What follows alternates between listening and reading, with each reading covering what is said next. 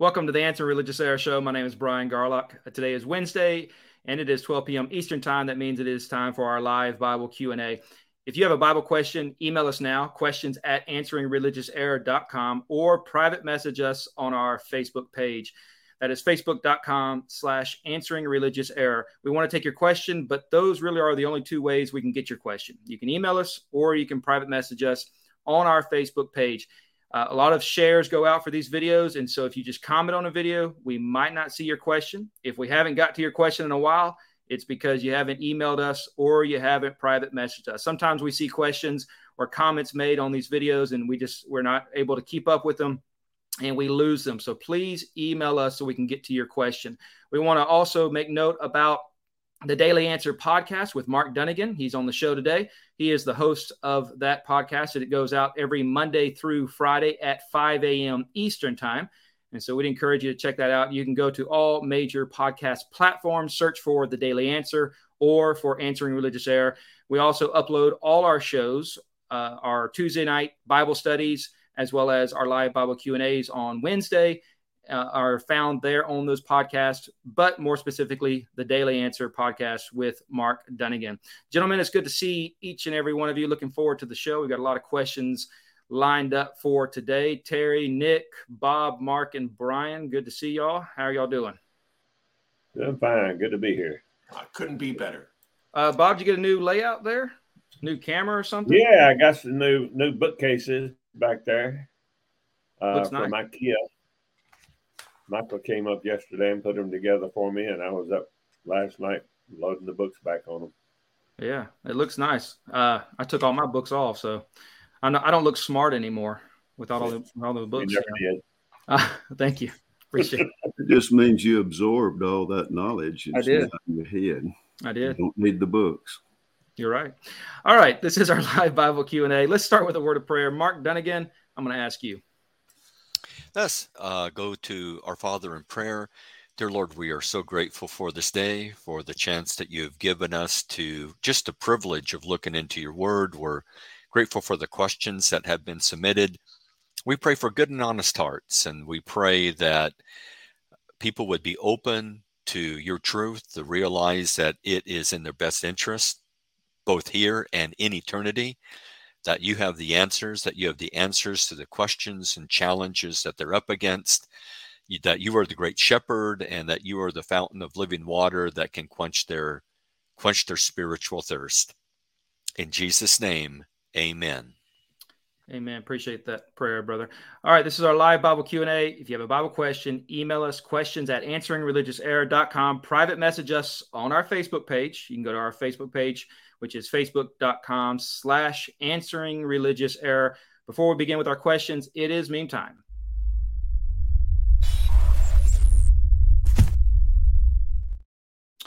All right, today's meme sent in by a viewer says the Bible side effects may also include racism, sexism, homophobia, paranoid delusion, crusades, inquisitions, genocide, genital mutilation, logical fallacies, familial strife, lack of scientific understanding, superstition, and magical worldview. So they're saying the Bible includes all of these things. He goes on to say, the meme writer does, if you experience any of these side effects, drop this bronze age, and then we had to uh, censor a word there immediately and learn to enjoy your life in the real world. Terry Benton, you're right underneath me, so let's start with you.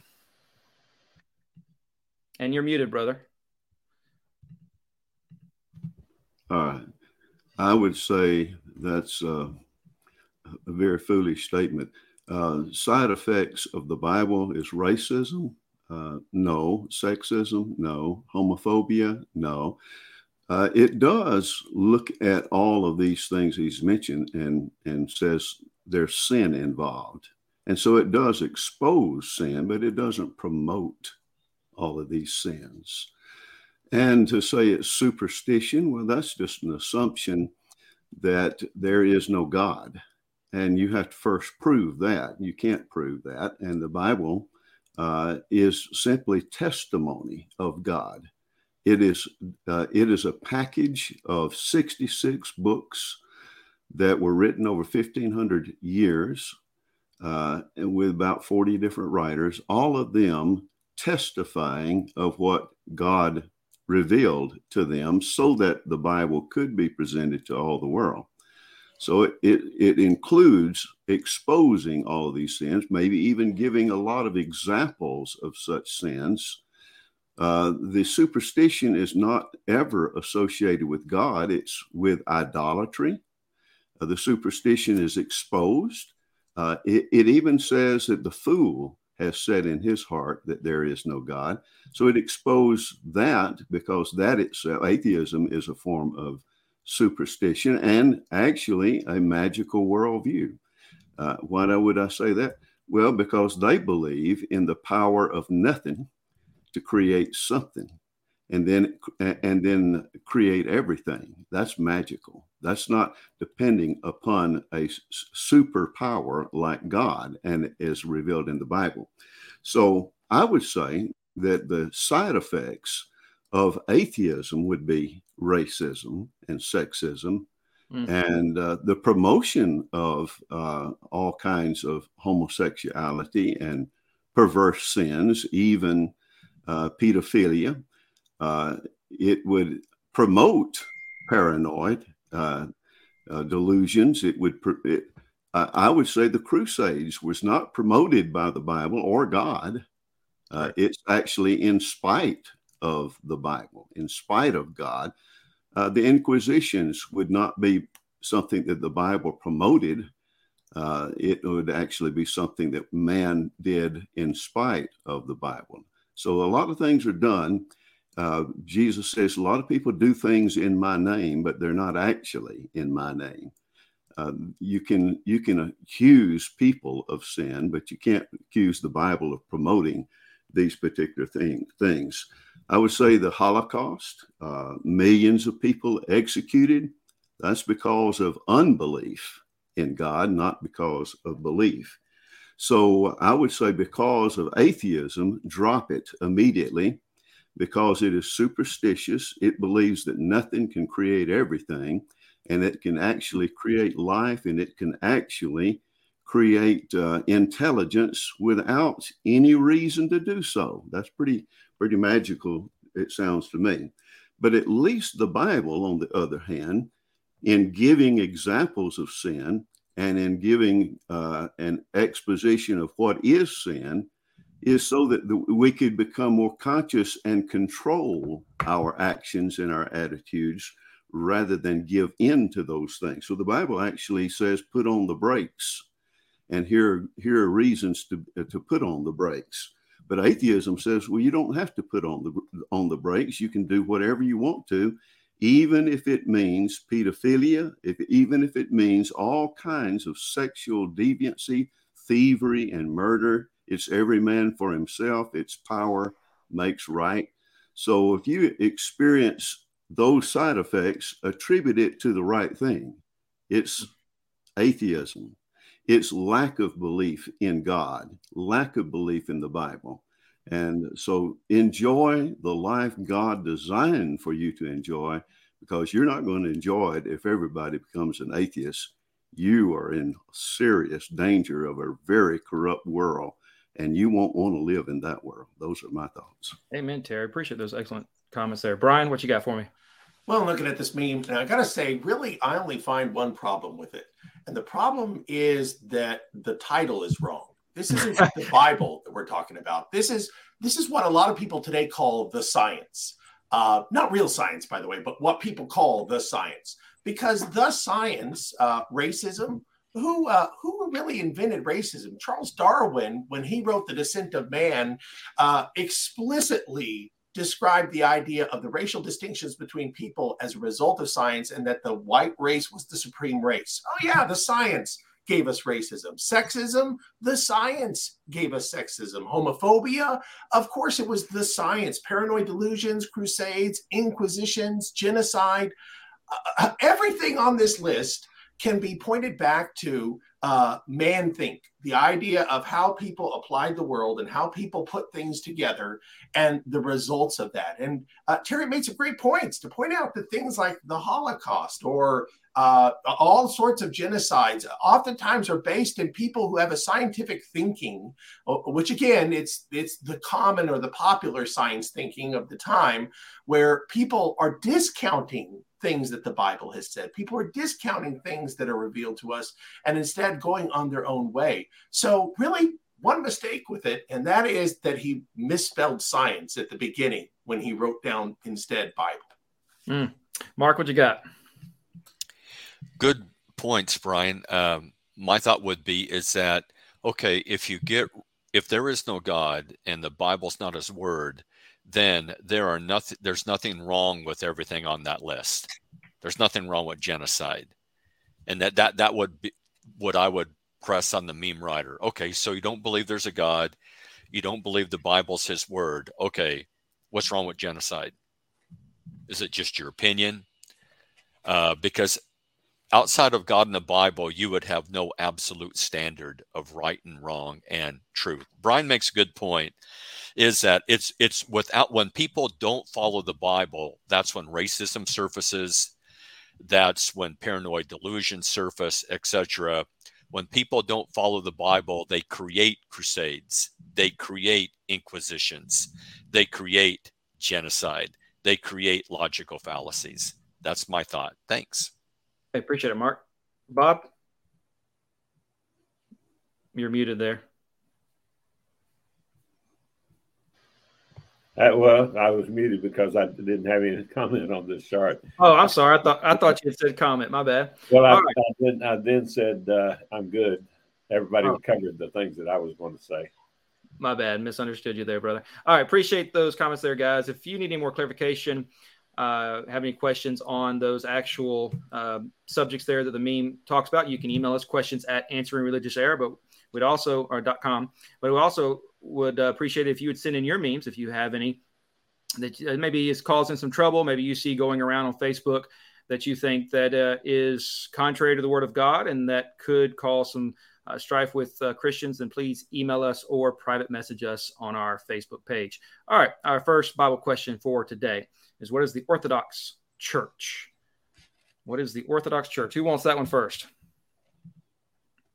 Well, I'll go ahead. It's it's often the claim of being the original or uh, the authentic or the original sound faith that was delivered.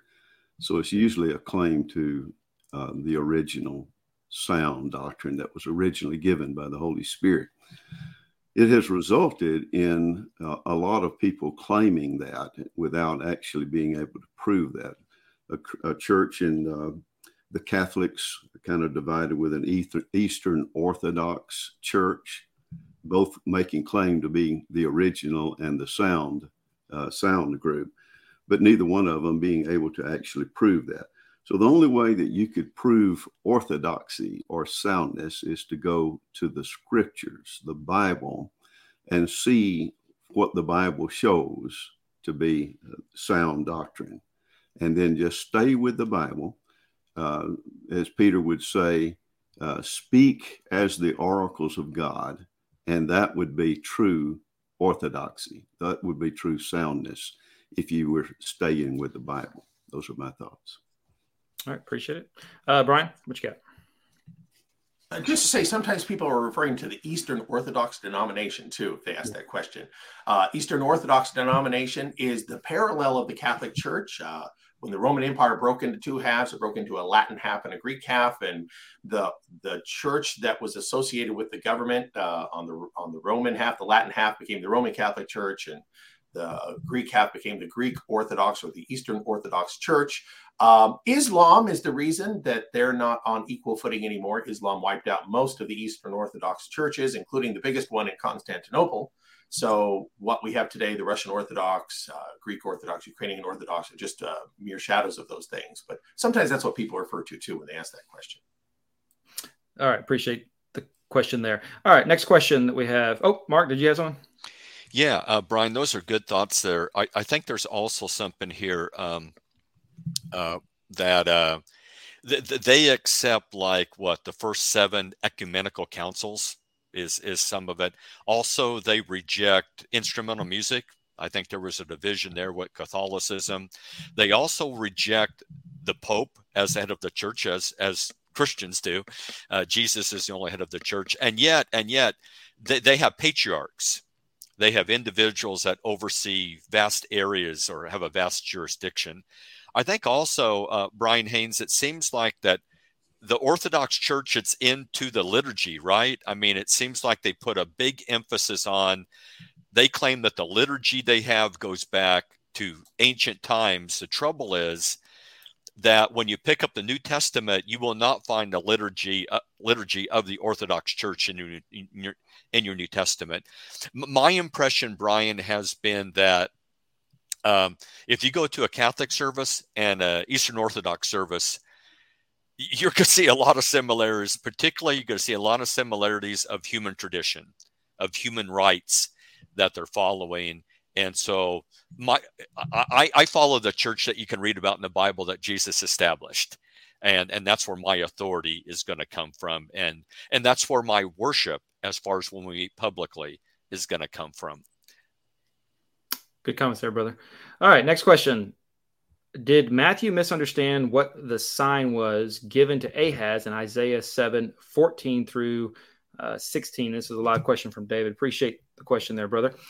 Uh, Brian, let's start with you. What you got for me? Yeah. Yeah, of course, uh, David. I think uh, I think I know why you're asking this, and uh, I appreciate your reaching out on this. Of course, what we often say is, you know, there is a case that some people make that in in the Hebrew language, uh, the terminology that Isaiah used about the the, the virgin giving birth is that it could be a young woman giving birth. Uh, but of course, the language that Matthew uses is very explicit that it is, in fact, the idea of a virgin that is giving birth, and he applies it that way. And perhaps one of the important ideas is to say that with the inspiration of Matthew, we we would suggest that we don't find an error there. Uh, in fact, uh, uh since since Isaiah doesn't really have a specificity there, it could be virgin as in a woman untouched, uh, chaste, or it could be a virgin as in a young woman. Matthew is is clarifying for us with the gift of the Holy Spirit to let us understand specifically that what Isaiah meant and what he is saying are the same. So that would be the uh, way we might look at that passage. Yeah, good comment, Bob.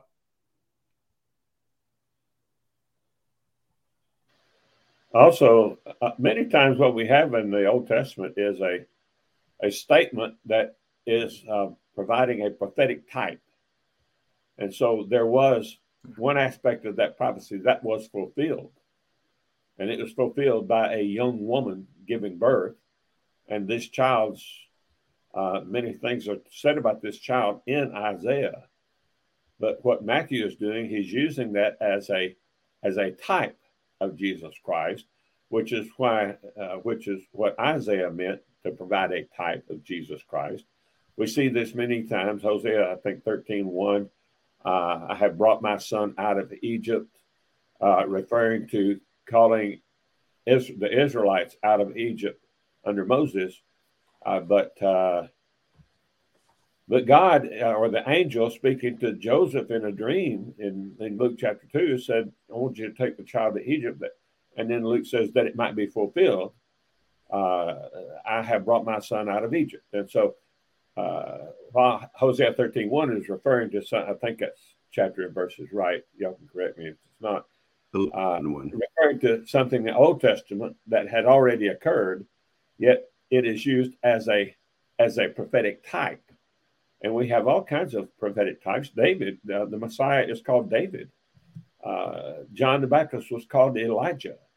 Uh, not that they were those persons but that those persons in the old testament were typical or prophetic types of uh, that which was to come in the new testament. And that's what i think we have in isaiah chapter 7 uh, here's a, a, child that's going to be born, and this child will be a type. And while that woman may not have, well, certainly she wasn't a virgin, but Mary was. And so a type and the fulfillment of that type, type and antitype. We see that throughout the Old Testament, prophetic types fulfilled in the New Testament. All right, and that's Hosea 11 1. Okay, thank you. But appreciate the comment. Uh, Terry, what you got? Well, um, I was going to say a lot of what Bob was saying, but adding uh, to that, just uh, Jesus said that he would send the Spirit so that they would have recall of all that he said unto them. And so the Holy Spirit was going to guide them into all truth. Uh, John 16, 13, I believe. So if the Holy Spirit is guiding these writers and they're they've had you know they've had time to to, to sort out whether this is actually what Isaiah 7:14 was saying. Uh, they've had time to make mistakes and then the Holy Spirit correct that. So it seems to me that Matthew is writing by inspiration of the Holy Spirit. And so he is correcting any misunderstanding about that. And he may be, like Bob was saying, he may be building off that the that the antitype, the real thing, is superior in quality than the type that was given in Isaiah. So one thing can be a be a type, but the greater thing is going to be the antitype, and that's what Jesus is. He was born, as Matthew says, of a virgin. All right, appreciate uh, those answers there. If you need any more clarification, please reach out to us, email us, or private message us on our Facebook page. Next question that we received. Uh, given the approved example of the method used to select Matthias to take the place of Judas in Acts 1, and that the scriptures say the lot is cast into the lap, but it's every decision is from the Lord in Proverbs 16 33. Why is this not the primary authorized method for Christians to make disciples today? That's a good question.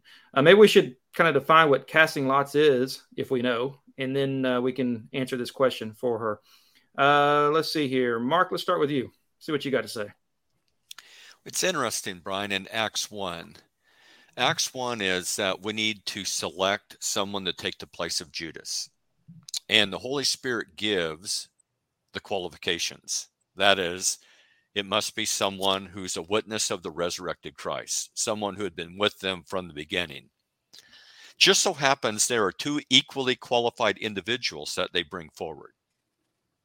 They're equally qualified. They both have all the qualifications. The thing is, Brian, though, only one can be selected, and one has to be selected. And I think this is an interesting situation where we have two equally qualified individuals and they cannot both be appointed. And so we're going to let God make the decision. We're going to cast a lot. Um, and I guess I, I assume the lot could take a few different forms, whether a stone with a mark on it or whatever, but you know, um, and that's what they did. I think it's important in Proverbs 16. I don't think Proverbs 16 ever meant that anytime that you're going to draw straws or cast a lot or flip a coin, um, the the way it comes out is is that that's the Lord's will on something. I think that would clearly be a misuse of the passage. Acts one again. I think what makes it really really important is that we're following God's conditions. Here's the conditions for a future apostle. Okay, we got those conditions. We're not making them up. God said, "There's the conditions." We have two men. We have two men that equally meet the conditions, but we can only choose one. And which one does God want? And I think that we don't have a whole lot of situations, Brian, in life. I think that fit into a category like that because this is something that God wants done. This is not like which house do I buy, which car do I buy, etc. This does not fit into the same category as that. Those would be my thoughts. Those are those are good comments there, brother. Anyone else on that before we move I just, on? I just want to say that this was a decision made by the apostles before the church was established. And so it, it can't be used as a part of the pattern for church decisions if there is a, a pattern or part of one, it's in Acts chapter 6, where the apostles told the congregation to choose seven men to take care of these uh, Grecian widows who had been neglected in the daily ministration. And but after apost- after elders are established, they have the oversight. Acts, Acts 20, verse 17, Paul called to the elders of the church at Ephesus. In Acts 20, verse 28, he tells them to feed the church of God, uh, take care of the flock over which the Holy Spirit had made them overseers. And so the elders are responsible for any and all decisions where there are elders. Where there are not elders, the men just do the best they can. Decisions have to be made uh, in carrying out the work that God gave us. We can't decide to do some work that is not authorized. We can only decide how we are going to carry out the work that God authorized. Uh, and so there, any number of decisions might be involved there. And ideally, where there are elders, they make those decisions. Otherwise, we have generic authority to do the best we can. Good comments. I was thinking about Proverbs sixteen thirty three. Is the Calvinist uses this verse, or the determinist who says, you know, that God has determined every little thing, um, and they'll go to they'll run to this verse for that. Uh, so good comments, uh, Mark. What you were saying. Yeah, but I don't think they apply it. You know, I, I don't think that I, you know, it's kind of like the person that thumbs through the Bible, like, well, I'm just gonna let God choose. And you know, eh, you know, it's Judas went out and hung himself, and what you know, go down and do likewise, and, and do it quickly, and do it quickly. You know, what? And so there was something else here. I think Bob Bob had a good point. Is if this was a pattern, it's strange that we don't find it in the rest of the New Testament from from the standpoint of. Um, it's not in Acts 6 like, hey, cast lots for these men. It's not in Titus 1 uh, make sure elders are appointed and along with the qualifications don't forget to cast lots for the elders it's just kind of interesting that there's a lot of other decisions that paul has to make uh, in the book of acts and in the epistles uh, you know who do i send timothy or this person or whatever do i go do i stay do i wait do i go to this town and nothing is said about casting lots so just another observation. Yeah. All right. Next question. That's a live one. Is the charismatic approach to Christianity by means of sensational or and sensory based guidance fitting with the biblical definition of sens- sensuality? Or what does the Bible warn about this approach? I can't get those S words out. All right. Uh, Nick, let's start with you. You've been quiet. You want to take a stab at this or? Yeah, sure. Um, you know, looking at the word sensuality, there are uh, some passages in the scriptures that refer to sensuality. For example, I did a quick uh, a concordance search when the question popped up, and I saw two uh, in the King James version um, where this word is found. And now I'm having a hard time bringing it back up. Um, there it is. It's not the word sensuality; it's the word sensual. And and it's found in James 3:15 and uh, in Jude uh, verse 19. And and so in Jude specifically, it says, "These uh, be they who separate themselves, sensual, having not the Spirit." Uh, it's talking about carnal people who are really chasing after their flesh. Uh, they're acting like brutes or animals. Uh, in contrast, this is in contrast to acting in the Spirit. And so when you look at the question, uh, when people are searching after these sensational or sensory based guidance, they are going after a uh, an emotion or a feeling, which can uh, oftentimes be uh, manifested because of you know you know their emotions or their excitement.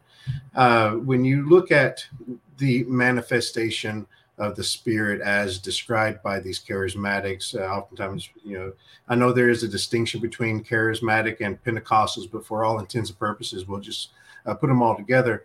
There is a uh, there there is an obvious manifestation of something but when you go and look in other religions, such as in Hinduism, other things like that, they're experiencing very similar manifestations of something going on, and it is, and so we can really uh, rile ourselves up and put ourselves into this interesting ecstasy, uh, and and we can get that confused with something spiritual. And so we need to make sure that we look into the scriptures and not get so caught up in the uh, emotions of things uh, because that can really distract us from what is actual and real. Uh, not to say that we won't be emotional uh, in Christ. There's certainly that aspect that we need to be zealous, we need to be passionate, uh, but we cannot confuse this uh, carnal emotion uh, with the spiritual walk of life. And so, uh, appreciate the question, and those were some of my initial thoughts on on that subject by looking up those that word there in the King James version in my concordance. Yeah, appreciate it, Terry. I'm, I'm reminded of Colossians 2 in this, where it, uh, uh, it says that, um, that people can be vainly puffed up by his fleshly mind. That sounds to, to me like you're relying on sensual uh, feelings. Uh, let those things be the thing that determines what the Spirit wants you to do. And uh, that he he says that's not the way. He says that that's not holding fast to the head. That is, you're not holding to Jesus. You're going by your feelings and your emotions and what you imagine. And I think it's the fleshly mind creates a lot of imagination and then we run with it. And so he's saying that's not holding fast to the head, Jesus Christ. And Paul reminded us in 1 Corinthians 14, he says, if anyone thinks himself to be a prophet or spiritual, then it's not going to be based on fleshly, the fleshly mind sensing things and trying to feel your way through things and imagine things. If you're going to be a prophet or spiritual, he says, then you have to acknowledge, quote, that the things I write to you, and he told them to use control instead of letting things go and just going with the emotions. He says, You I've just told you a list of things to do if you're going to actually follow the spirit. If you're going to let loose of the spirit and then let loose of his rules, then you're not a prophet or spiritual. And so you need to acknowledge that the things that I write to you they are the commandments of the Lord. They're not optional. You can't say, well, I like what Paul said most of the time, but uh, here I think I'm going to go with my sensations and my feelings and my emotions, which really boils down to I'm going to use my imagination over the written word of God. And if your imagination rules, uh, you're in big trouble with God because he says, no, that's not the way to go That's the fleshly mind. Uh, you've got to hold tight to Jesus Christ. I've revealed him, and you go with that. Those are my thoughts. Uh, Brian? Yeah, you know, uh, uh, of course, one thing to kind of clarify the word charismatic could also refer to the idea of those that believe that there were supernatural gifts given in recent times. And, and we would say the charismatic approach to Christianity is in error based on that. But more generally, I want to I want to go back to this word sensual. I appreciate that several guys have grabbed the verse that they like about sensuality. Here's the one I like. It's James chapter 3, when he talks about wisdom that is from the earth. And he says it's sensual, it's earthly, it's demonic. But what I really like about that passage is that when he says, you know, here's this worldly wisdom, he doesn't just say, hey, here's there's worldly wisdom. He says, hey, here's how you can know when it's sensual worldly wisdom. He says envy, self-seeking exist, confusion, every evil thing are there. He says that the results of that kind of wisdom create an atmosphere of confusion, of error. Um, and I think the Corinthians are a great example whenever they were being looking for supernatural gifts in a in a worldly way for, for their own satisfaction. And they had confusion, they had problems, they had envy, there was infighting.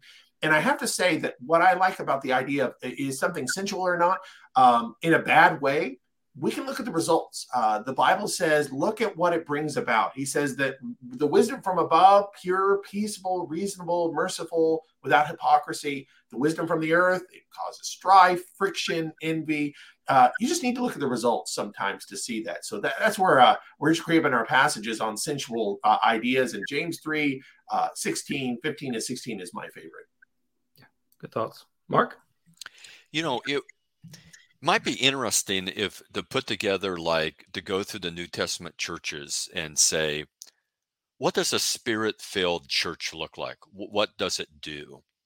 And it's interesting, Brian brings this up. The Corinthians were up there trying to outdo one another with their spiritual gifts, and it was chaotic. And they're called carnal. First Corinthians chapter 3. They're just called carnal minded people, immature, immature believers. And, and when you kind of walk through, you'd say, like, well, a, a spirit filled congregation preaches God's word in season and out of season. It sings from the heart, and everyone sings. It um, reverently observes communion, 1 Corinthians 11. gives as it's, as it's been prospered. It opposes false teachers and it um, repro- reproves and rebukes. Um, it has members who live holy, godly lives. Its services are orderly, and and the women remain silent. First Corinthians chapter fifteen, and it, it's interesting how many aspects of the charismatic movement are contrary to that, that really don't fit that model of a spirit-filled congregation. And I don't know, I think that would just be a useful exercise out there of compared what a spirit-filled congregation is supposed to look like in the New Testament, and then compare that with the teachings and practices and behavior of the charismatic movement. Those are my thoughts. Bob? Uh, the train has left the station. Did you forget it? Well, I, I, know what I wanted to say. I just can't remember the two words. The the two primary philosophies mentioned, I think, in Acts chapter 19 at Ephesus. Uh, you have uh, Stoic, Stoic and Epicurean. Right, right. The Stoics they suppressed emotion, and so we have that word today, stoical expression, where somebody is expressionless. And I think that's an extreme position where, uh, especially some who are, are opposed to electricity, opposed to electric motors, uh, any kind of anything that, that came into existence after the Industrial Revolution, uh, they are opposed to that. Those people, uh, Ammonites and, and Mennonites, uh, they they uh, are kind of stoical. Then you've got the uh, Epicureans, and they believed in enjoying life. They weren't necessarily uh, going after uh, sexual pleasure in the sense of fornication, but uh, they just enjoyed life, and, and everything was simply related to what they wanted, what they felt. And, and to me, that's what this uh, sensuality means today. Everything is about me and about my feelings, about what I enjoy doing. And so, if we enjoy doing it, why don't we do, why don't we do it at church? You know, we all have these these. Uh, let's let's go to let's go to the uh, to the water park down here uh, in Valdosta, Georgia, uh, as a congregation because we all enjoy those kinds of things. Uh, and so, uh, but especially when it comes to religion, uh, yeah, you've got the speaking in tongues, you've got the the claims to be raising people from the dead. All of these are, are based on what they want, what they wish was true.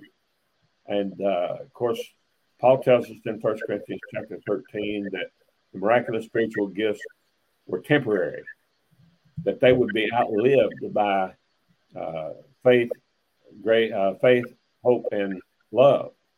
And he says, and the greatest of these is love because faith will become sight, uh, hope will become possession, but love will never be replaced.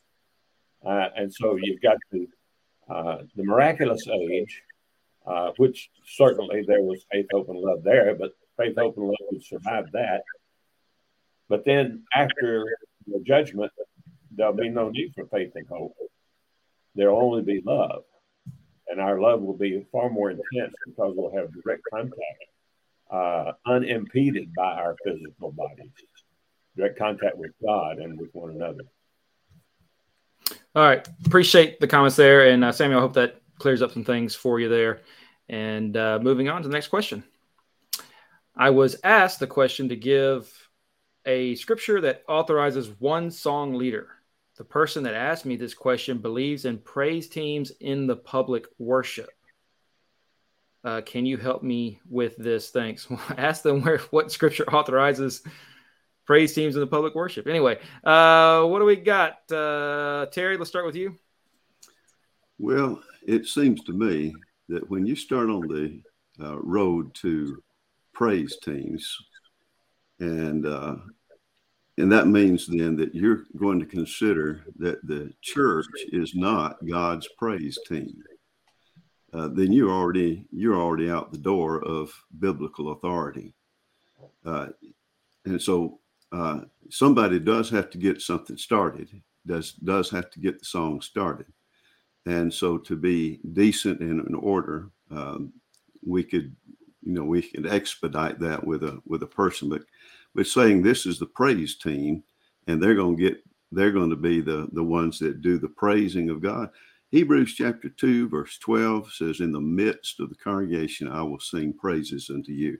Ephesians chapter 3, verse 21, glory is given in the church. In Ephesians 5 19, let us teach one another in songs and hymns and spiritual songs. So that that seems to me to uh, exclude a praise team, although somebody does get the started, uh, get the song started. And then First Peter chapter two, uh, verse nine, uh, says that we are uh, to to uh, give the praises or speak the praises of Him. That is, that's what God made us all priests. We're all priests in this holy nation, all collectively a part of this. So we're all going to be praising and being a part of that. So uh, if you're, it just seems that decent in order uh, would say, let's get somebody. Uh, you can do it one man at a time, uh, but saying we get a group of people up here and they're going to be the praise team, I don't think that's scriptural at all. Bob, and not only are there uh, praise teams that are members of one congregation, there are, praise, there are men and women who uh, form these teams and go around from church to church, hiring out their services being paid to do for the church what the church is incapable of doing for itself.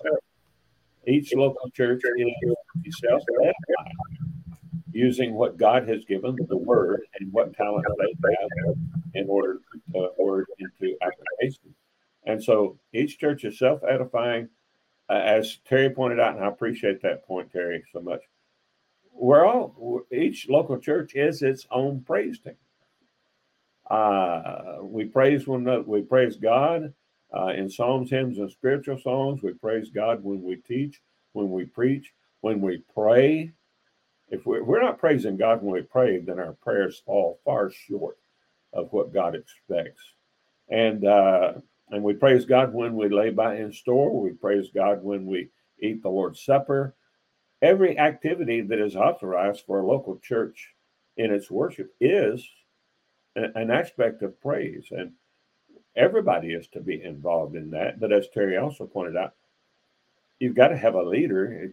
Uh, I've tried this spontaneous singing. We did that at Florida College. We'd all come together in the auditorium for chapel, and and somebody somewhere would start singing a song, and everybody would. But you know, you never knew what song you'd have to run through your songbook and find where they were, you know, find the song number and everything. So it's kind of disorderly. Uh, but the song leader provides order, and you, everybody gets on the same page. Everybody has access to the words and to the music, and uh, the written music that is, uh, so they can so they can join in that mutual and reciprocal uh, singing uh, to praise God and to teach and admonish one another. And so, uh, yeah, each local church is its own praise team. Yeah, Nick? Yeah, I've heard different cultures uh, do things a little differently, but still, at the end of the day, you got somebody starting and then there's organization. Uh, I've heard like over in Africa and other places like that, you know, there's not a guy who's standing up in the front, but he is still the one who is, you know, getting everybody on the same page and going so that's that's interesting uh, to look at how it's done across the world in different cultures. Uh, the way that we do it here in America is not necessarily the only way to do that, but still, we want to do things that are decently and in order and for edification. Now, going back to the idea of trying to compare a song leader to a praise team, you're actually comparing apples to oranges. Even though at the sound of it or at the start of it, it seems like you've got this uh, solid argument to try to justify a praise team. Because if if uh, song leaders are justified, then praise teams are justified as well, and that's not the case. That's a uh, logical fallacy. Going back to our meme uh, from earlier today, uh, and the reason for that is a song leader isn't up there singing a solo for entertainment, but a praise team, my experience has been that they are being used for entertainment, and the congregation is listening to it, uh, and and so that that that's not the same thing. The song leader is there to get everyone on the same page and to lead the congregation, uh, to sing with the congregation, not to be the solo act. Uh, whereas the praise team is a very different thing. Uh, and so, apples and oranges, you got to make sure that we're not uh, crossing our uh, logical fallacies off the list there to try to make an argument. Yeah, good comments. Uh, Brian. Uh, you know, several of the guys talked around this verse, First Corinthians 14 to verse 26, though, um, where in First Corinthians 14, the Apostle Paul is discussing the decorum of the worship assembly. Uh, several guys have mentioned decently and in order, everything is done for edification. But in particular, in that passage, it speaks about the person who comes forward, uh, comes before the church with a song, with a psalm specifically. And the the distinction is that one person is, you know, speaking at the congregation or, or leading the congregation in that sense. And uh, we would suggest that would be a good uh, passage to consider as the authority to have somebody who is teaching, leading, uh, uh preparing the song that needs to be led. And of course, as the gentlemen have already mentioned, that speaks to the language of decently and in order and being done for edification. And somebody else asked, well, what about choirs? Well, that's the same thing. You're uh, you're doing something for entertainment. You're doing something that's excluding the congregation uh, from the uh, from that edification or speaking to one another in psalms and hymns and spiritual songs. So uh, the choir and the praise team are synonymous in my my view. Yeah, absolutely. Uh, Mark, do you have a comment? Yeah, Brian. Great observations. Ephesians 5.19 it's one another it's mutual it's reciprocal. I sing and you sing and we're both teaching and admonishing one another. It's not one's the performer and one's the audience. Is that everyone everyone is singing. And so that rules out kind of the choir sort of situation. But also brian i've noticed that it seems like the praise team starts where and they might not even be up front but they'll mic them. I've been, you know, I've seen places where they'll they'll get the really good singers, four right. or five really good singers, and then they will put the mic on them, and you, you can just tell that all of a sudden, all of a sudden, that means that everybody else isn't that important as a singer. And once you do that, you've kind of elevated. You're moving towards that. The the the singing now is going to be a performance and it no longer is it just, hey, we don't care what you sound like, man, just sing out and sing from the heart. All of a sudden, we're kind of going the way of the world, more entertainment based, and we're now more concerned about um, what the really good singers sound like. And so I, I just think that that's a that's a train that has a couple stations and it's gonna eventually it's probably gonna get to the choir and eventually it's probably gonna get to the band. It's just like that's where it's headed. Those are my thoughts. Great wisdom there guys. All right next one we got to move along. It's 1148 uh, what is the point of genealogies in the bible if they skip generations? For example why is matthew more concerned about symmetry instead of accuracy? That's a really good question uh, who I want to pick on? Brian, go ahead. Well, you know, um, one thing I would think about uh, is that is that it's not an unusual thing for people to to do that even amongst ourselves. If I said, "Hey, you know, my ancestor is I don't know um, Samuel Clemens," you know, something like that, I'm I'm skipping a lot of generations to describe that to you for the brevity of it. Um, so genealogies aren't meant so much to to have the specificity of tying in the Bible. They're trying to say somebody's descended from somebody. A great example of that is in Matthew, Matthew chapter one, where it says, "Hey, Jesus is the descendant of David and the descendant of Abraham." The importance there is there was a promise made to Abraham about you know his heir that would sit on the throne. There was a promise made to uh, I'm sorry to Abraham about his descendant saving the world, and to David about a descendant that would sit on his throne. And so the writer's going to bring those things together. Um, skipping genealogy is not really that, as I said, unusual or that troubling because we're not uh, we're not trying to establish a specificity of people. We're instead trying to to make points about people that are particularly important in in a certain person's lineage. So that might be the first answer I might give about that. And and and it's not a choice on accuracy because the genealogy that Matthew gives is accurate. And and and the only way the, the only brian the only way that we know that anyone is skipped is because the old testament scriptures are, are are there that, that that that that give it and so matthew's not being like deceptive. He's not being inaccurate. Um, and i believe there's times in the old testament that the same thing is done with different genealogies where uh, a father might be a grandfather uh, a son might be a grandson etc it's it's interesting to me that of all the arguments that the early church faced, Brian, I don't find the unbelieving Jews ever having a problem with Matthew's genealogy. You you would think if it was a big deal, that would have that that would have been an argument that they would have pulled out and or that would have been an argument that Saul of Tarsus would have pulled out. I don't ever find that argument used. Those are my thoughts. Yeah, I like I like how you said that that, that could be applied to all kinds of things why make an argument about something if people of the Bible are not making that argument? So I, like that. Uh, something we'd apply across the board. Terry, did you have something? Well, as to the symmetry of Matthew's account, there's a lot of symmetry. I don't know if you've ever noted uh, with Matthew's account, he kind of ordered, it's kind of kind of parallels uh, Moses' five books. They're just five basic sermons in it. And so there's symmetry that kind of matches something else. And it may be for a memorization tool too. You may do symmetry, skip names, but uh, uh, you're still retaining a memory pattern. And so symmetry sometimes is used for memorization purposes for ease of memory. Uh, so that may be a factor involved, but it's not inaccurate at all.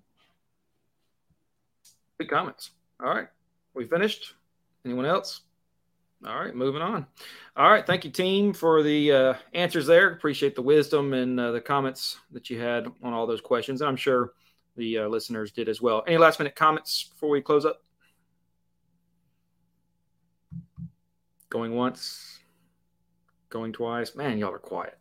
All right, appreciate uh, Nick uh, filling in today uh, which you are basically becoming a regular because it seems like you fill in every week every week now. But appreciate uh, you being on the show.